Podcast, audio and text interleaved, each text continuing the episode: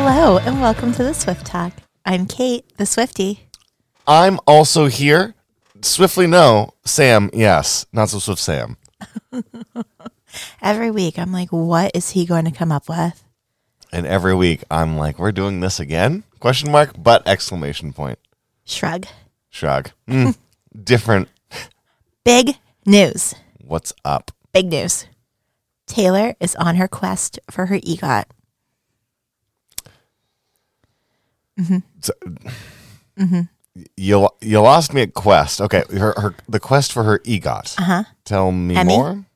Grammy, Oscar, Tony, EGOT. Okay. She's got Grammys, as we know. We talked about last week.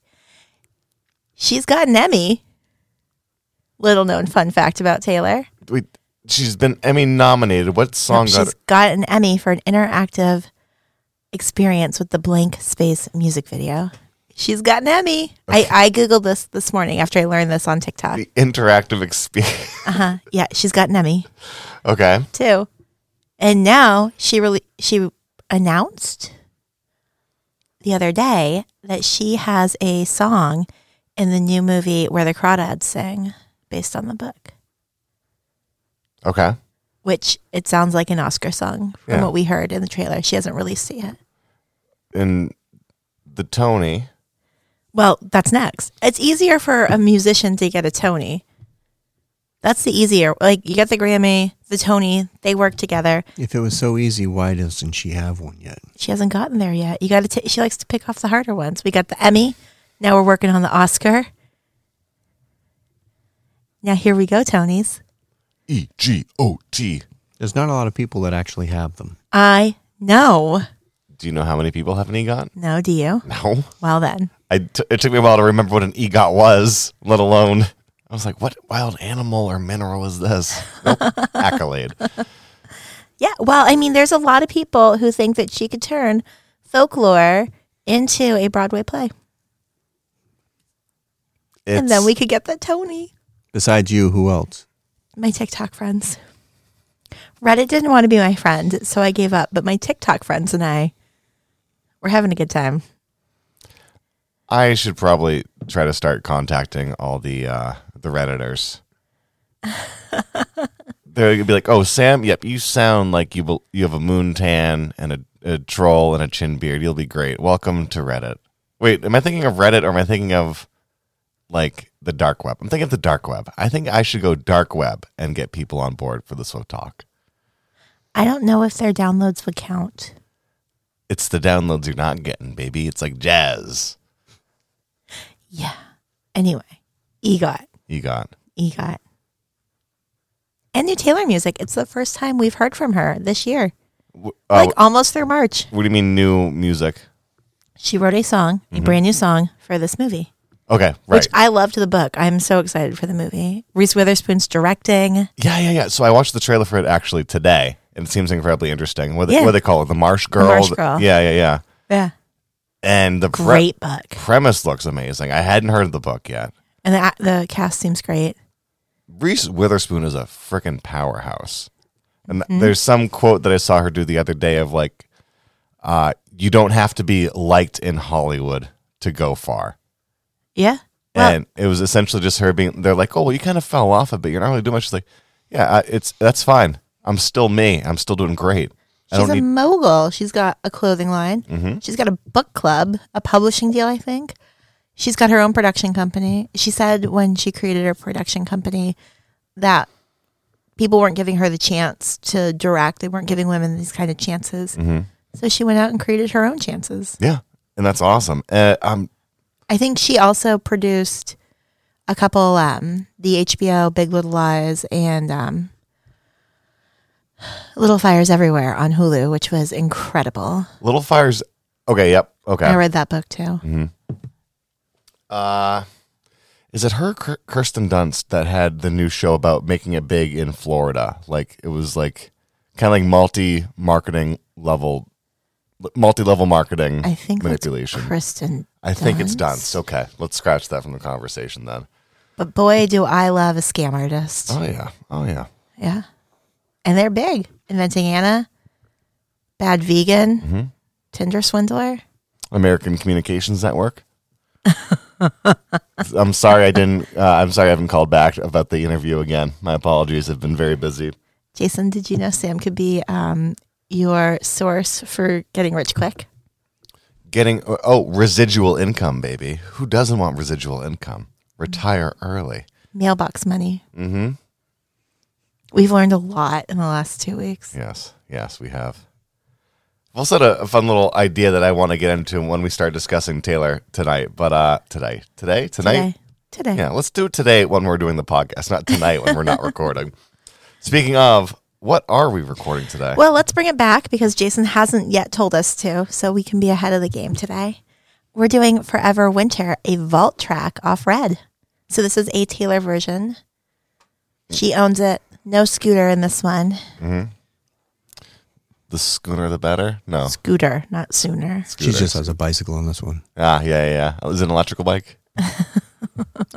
Oh, no. The hit buttons aren't working today. Uh-oh. Oh. There it is. Yeah. It stinks when the drum kit gets stuck in a snare. Oh! The joy in your face for that one. Anyway, so we're going to hit pause. We're going to listen to track number 27 on Red, Taylor's version. And we'll be back. You should do the same. Well, what do we think? All too well. Oh, don't tempt me with a 10-minute good time. Well. For as many words as there were in the song, it was quicker than I thought it was going to be. She said Forever Winter several times. You should be happy. No, she said the name of the song in the song. And she does that frequently. That's what gets me. Yeah. I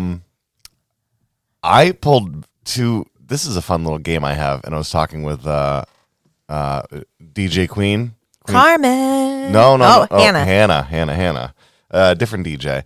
About she was trying to have a theme night and coming up with things, and I wasn't no part of that. You didn't, and I thought it'd be fun to do like what was it, like punk versus funk.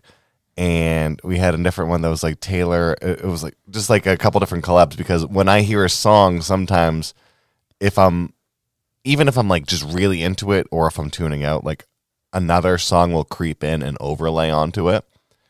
And this is the moment I was having listening to this. Like at first I was like it's not like composition, but there's some little like twanginess to it that like I can hear John Mayer, Half of My Heart in this. John Mayer. No, John Mayer. Different John. Oh, like Paul McCartney. Yeah. I could hear Half of My Heart in this, but then once I was like trying to push that away, then Big Girls Don't Cry, Fergie came in, and I could literally like hear the overlay onto it, especially during the chorus. It's personal. I could hear that, and judging by your face, it's sickening to you, but I'm sorry, that's just where my brain went. I could hear that song over the song. And what did we think of the song? I think Big Girls Don't Cry shouldn't have really gotten that far up on the charts. I hate that song. It's a bad song. It's a terrible song. Fergie's career is interesting. Anyway. What do I think of this song? It's from the Red era. Yeah. It was very, very much what I have come to know from Red. It's poppy. It's definitely departing from country more and more with each song. I thought the story was interesting. Yeah. Especially calling to check in with somebody, and it's 3 a.m. and they're pacing, or it's 5 a.m. and they're wasted, but you're still calling in. Yeah. You're waking up, but you're just like, I haven't slept yet. Let's check in with this person. And the idea of being like, I will be that summer for you. If you're gone, it's going to be forever winter for me. But I couldn't handle what you're going through right now. I would fall to pieces on the floor. Like we've all, I think the majority of us have had moments like that where we're the one or the other. Yeah. I feel like it's definitely relatable in some cases. Yeah. In a lot of cases. I think this is the more in the bop camp. This is more in like the shakes than I've heard lately from me. Okay. It's not. Is this gonna be like last week where you were like, you started in, and I was like, oh, maybe. No, you're going to rip that away. No rants this week. It's definitely more, the night is young and you're still beautiful. It's definitely still, it's shaky how much is in the shake for me. But I didn't have a lot of trouble with the rhyme schemes. I was very much looking for like, you're gonna, oh. I was interested in that. Apartment and disarmament. For me, I was like, all right. That's a leap of faith, and I dug it. I dug it. I mean, what am I to say? I'm too young to know if it gets better, Kate. Jeez. Tell me more about this song. This song is written about mental health struggles. I mean, you're right. It's about, I mean, there's some on Reddit who won't be friends with me, who think that this is about her brother who struggled with some mental health issues. But, I mean, when this came out, a lot of people were like, wow, this is a little different for Taylor. This album, it's obviously not a breakup. It's not a love song. It's just about a friend who's going through a really hard time. And I think, you know, the chorus with the bridge, you really start to get where she's at with this. And when she says, all this time I didn't know you were breaking down. And she's, you know, you put on a smile, the never minds, like, I'm fine. Don't worry about me. But inside they're crumbling, and, you know, if you'd known sooner, you could help sooner. There's always that, what could I have done for somebody? How can I help? You know, I'll be all of the bright and cheerful you need. Please don't leave me. It's a really interesting way of talking about a really heavy subject. And then she puts a poppy, like, happy musical feel to it. And so it's like, well, if you're going through a hard time, your friends are going through a hard time, and you start listening to it and you start bopping around to it, and then you think about it and you're like, oh, wait a minute. I've been there. I've been that person who needed to be pulled out of the darkness. Red re-releases 2021. Yeah, this past November. Red itself was 2012. Okay. And this is a vault track, which means it was at the time recorded, or at least written. It was going to be a part of this, but it was shelved. Well, because we love the record company that she was with at the time. Damn their eyes. They did not think a 30-track album from Taylor, where she was shedding her country skin, was going to be. They thought there was already a lot going on, so she had to pare down to the original amount of songs. So going into the idea of this album definitely sounds different. This song is definitely a departure from subject matter for her in a lot of senses. Well, I mean, let's go back through the episodes. Well, a couple weeks ago, we were talking about the body image one. Tied together with a smile. Yeah. I mean, so, okay. Don't you love now that we can weave an invisible string between our episodes? Mm-hmm. Yeah, let's go back through the episodes. Oh. It's like he doesn't love us anymore. Let's go back to the episodes.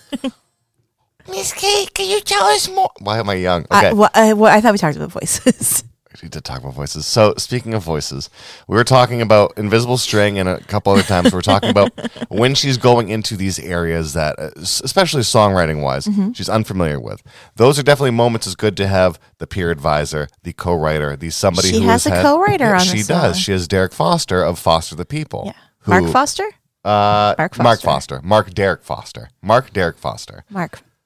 Mark Derek Foster. And he, I mean, his big songs at the time going into this were Pumped Up Kicks. And my Kiwi's going to kill me for this. But hi, Kiwi, by the way. Helena Beat. Oh, yeah. Which was, a lot of those songs on that album, Torches, had a lot to do with mental anguish, distress. Mm-hmm. Social disorders. There was a lot going on in those songs. Well, and there's a lot of songs you can kind of tie back into Taylor as you go through her discography, including one that she did with Big Red Machine, the band with Aaron Dessner and Bon Iver. She did Renegade, which is, you know, again, kind of the other side of this. This is a theme we see a lot through her. And it's interesting to see the songs that she was able to include in her albums mm-hmm. and what she has not been included in her albums. And it's just, I think for me, the fascinating part about the re-record is Taylor getting to put exactly the album she wanted out that she wasn't able to mm-hmm. and the songs that were in there. And, you know, was this something that they were like, ooh, subject matter, a little too much for us today, Taylor, pick a different song? Or was this one that she thought was too personal and she shelved on her own?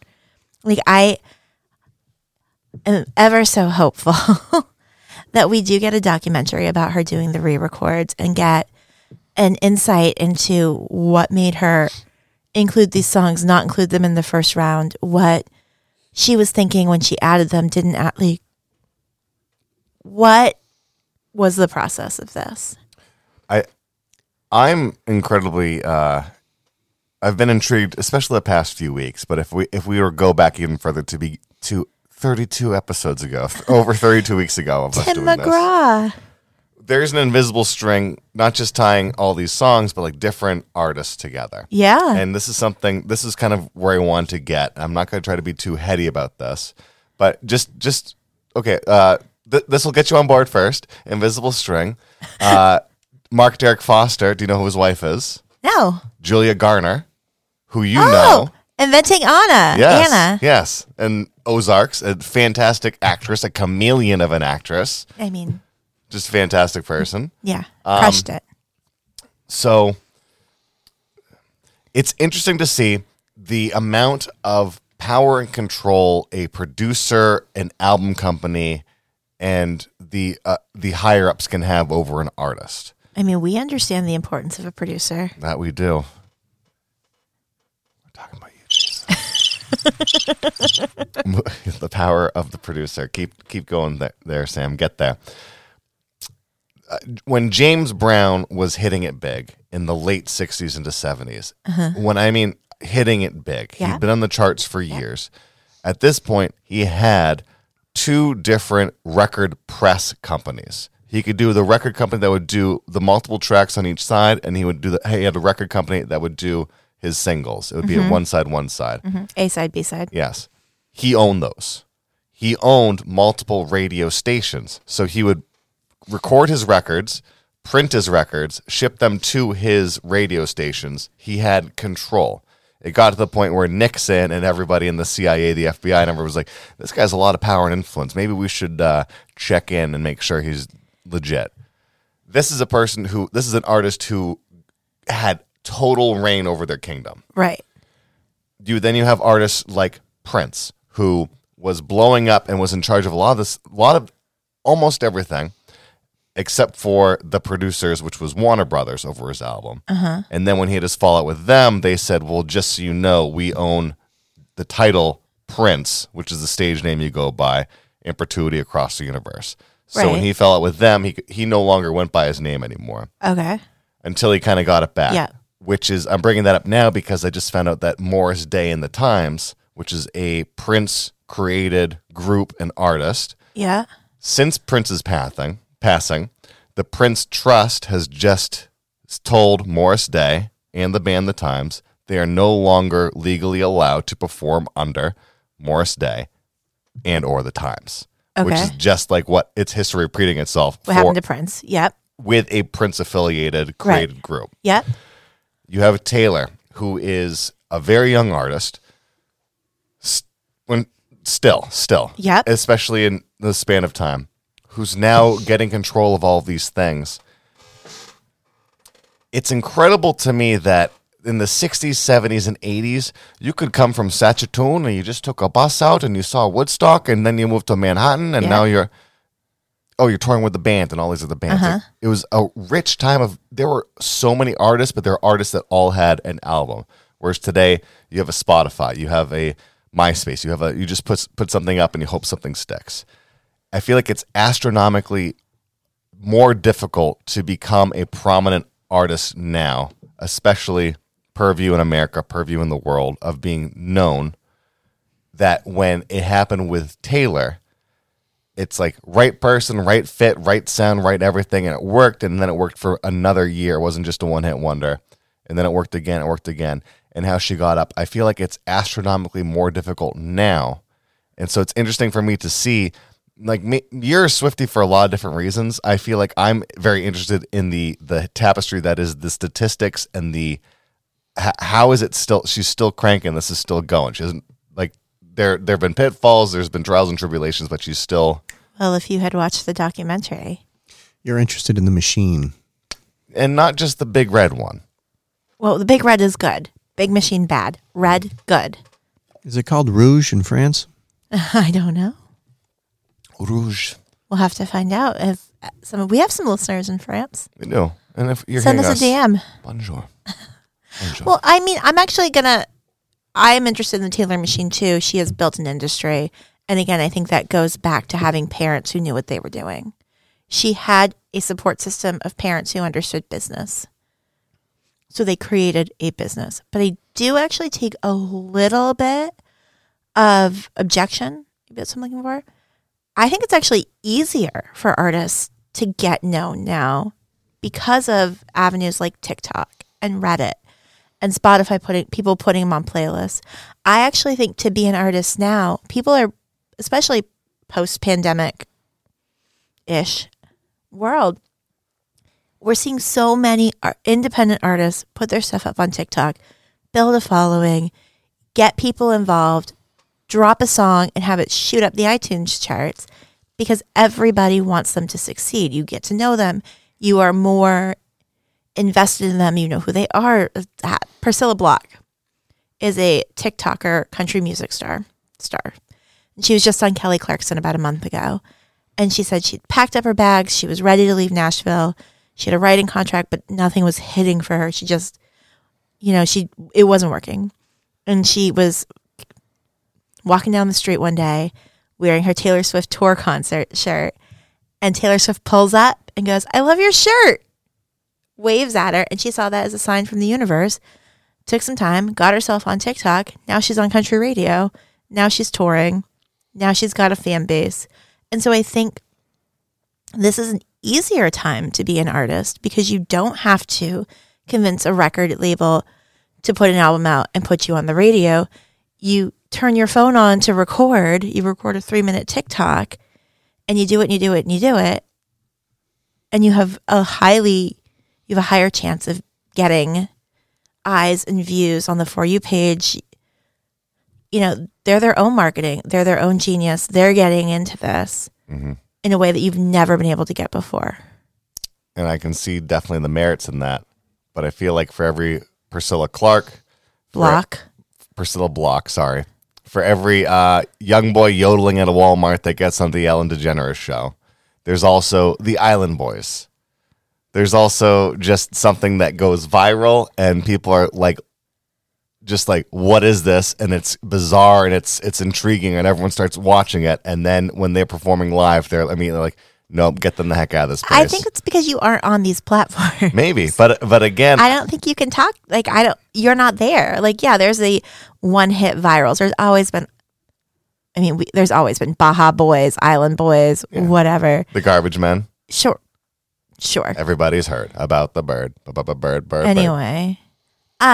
But like you're actually seeing artists get discovered off TikTok because if you think about it from a business perspective, if you are a record person or a radio booker, you now have access. They're on your phone. You scroll through, you see them. You don't have to commit to going to an artist night. You don't have to commit to being in Nashville. You can do it from wherever.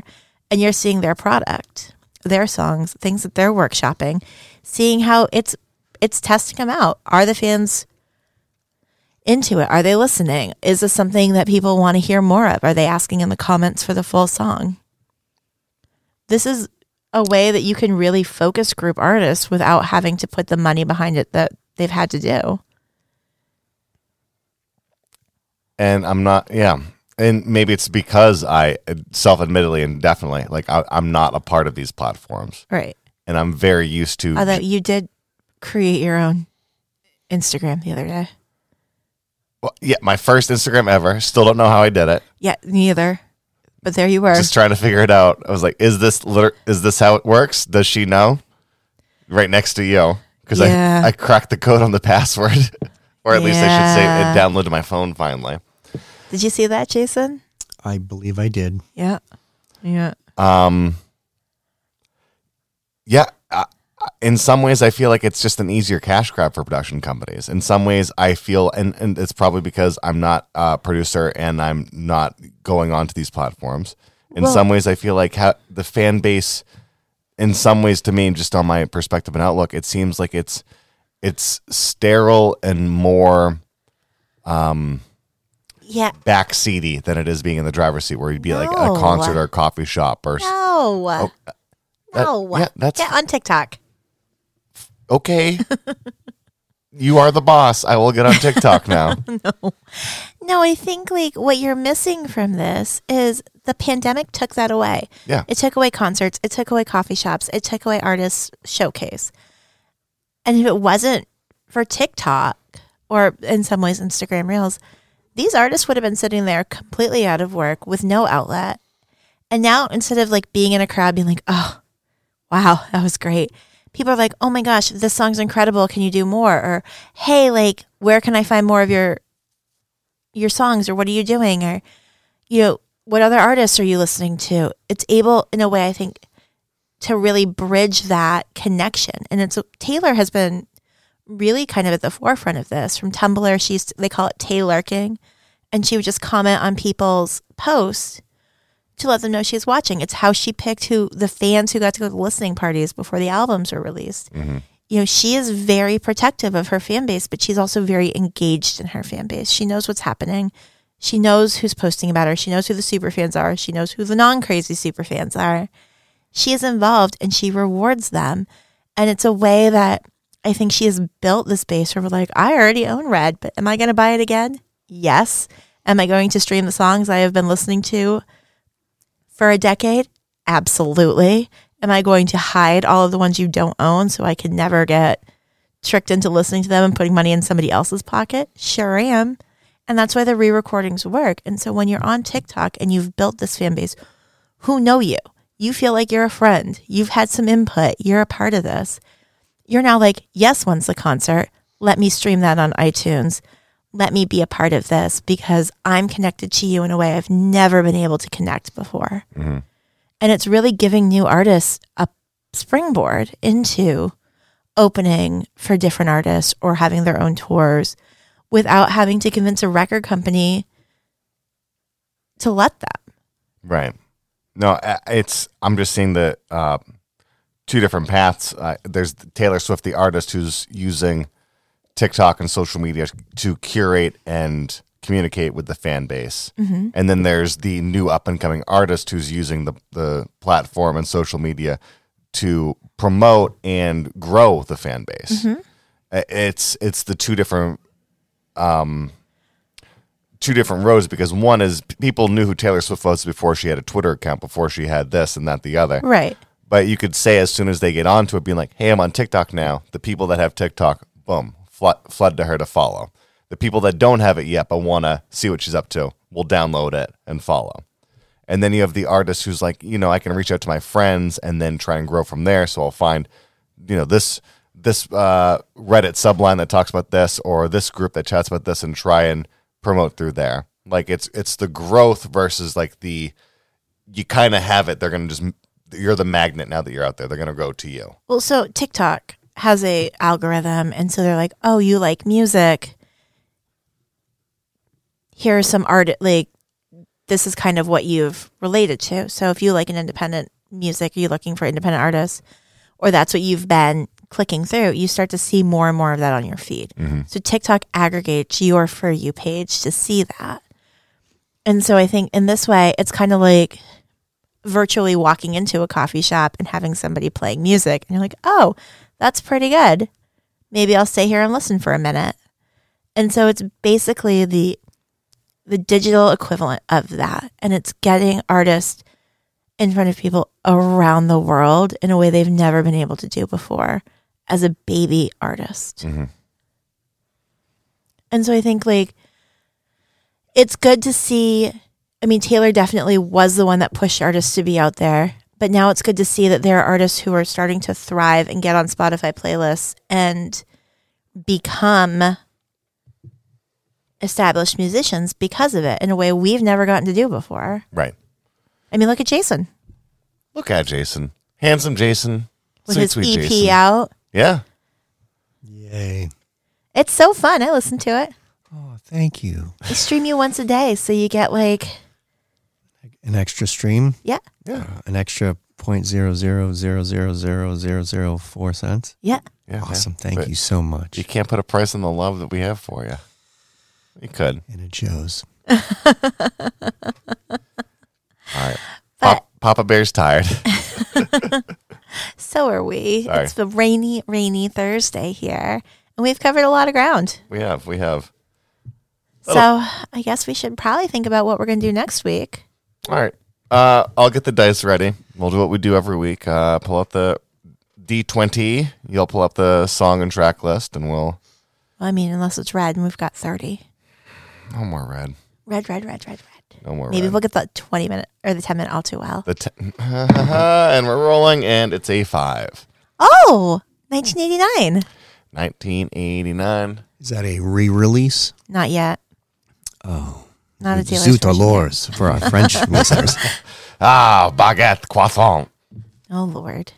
Roll again. All right. We got a track list. 3. Oh, guys. We're doing Style. Is this about Kevin Styles? Or what's his name? Harry Styles. Can I just say that you both have missed every single name today? Thank you. I got Mark Foster. I got Morris Day. There were so many names that you said wrong that it's going to... John Mayer? I'm leaving them all in. What did we say wrong? I'm not editing them. I'm going to leave them all in there. That's fine, man. It's early. I slugged through my coffee and I need 2 more. I'm tired. It's just entertaining. I love it. As it should be. It is. Harry Styles. Allegedly, potentially unconfirmed. Mm-hmm. We guess we'll find out next week. Yeah. Maybe, just maybe, we'll add a song in with Harry Styles about Taylor. Ooh, maybe. Maybe. Actually, I think I just read that Harry Styles came out with a new album, and he's dressed like in a really feminine shirt, and his furniture is glued to the ceiling. And I think it's called maybe apartment or something, or house. Yeah, and there's Easter eggs. There's so many Easter eggs. The Harry Styles fans are like blowing Swifties' minds right now. We'll get into it. Yeah, we have... Oh. It's going to be such... I'm so excited. It's going to be such a great episode. It'll be a fun one next week. Yeah, it's going to be so fun. We would like to thank our wonderful producer, Jason Landary. We'd like to thank Paul McCarthy, Neil Old, Derek Foster, Doris May, and the history books. I'm surprised you'd say David Foster. That was an easy out. David Foster Wallace. Yeah. Yeah. If you are not already following us on any of the socials, we have them. Do we use them? Occasionally. If anyone wants to coach me on how to Instagram, let me know. You don't need to. If anyone wants to help me tick some talks, let me know. And thank you to all of those who comment, message, and generally pump us up or tell Sam he's wrong. Yeah, you can tell me I'm wrong and I'm going to laugh about it. And we appreciate you, even though we don't always respond to your comments. Yes. We do send them in the group text, though. So. That's true. All right. Thank you all for listening. If you haven't already, like, subscribe, rate. And we'll be back next week with 1989 and Style. And Style. And just a friendly reminder, thank you so much for listening to The Swift Talk. And if you didn't know already, there are 2 types of people in this world. Oh, God. Those that know Kate Smith is the boss. And those that haven't met Kate yet. Oh, God. Anyway, thanks again for listening. We'll be back next week.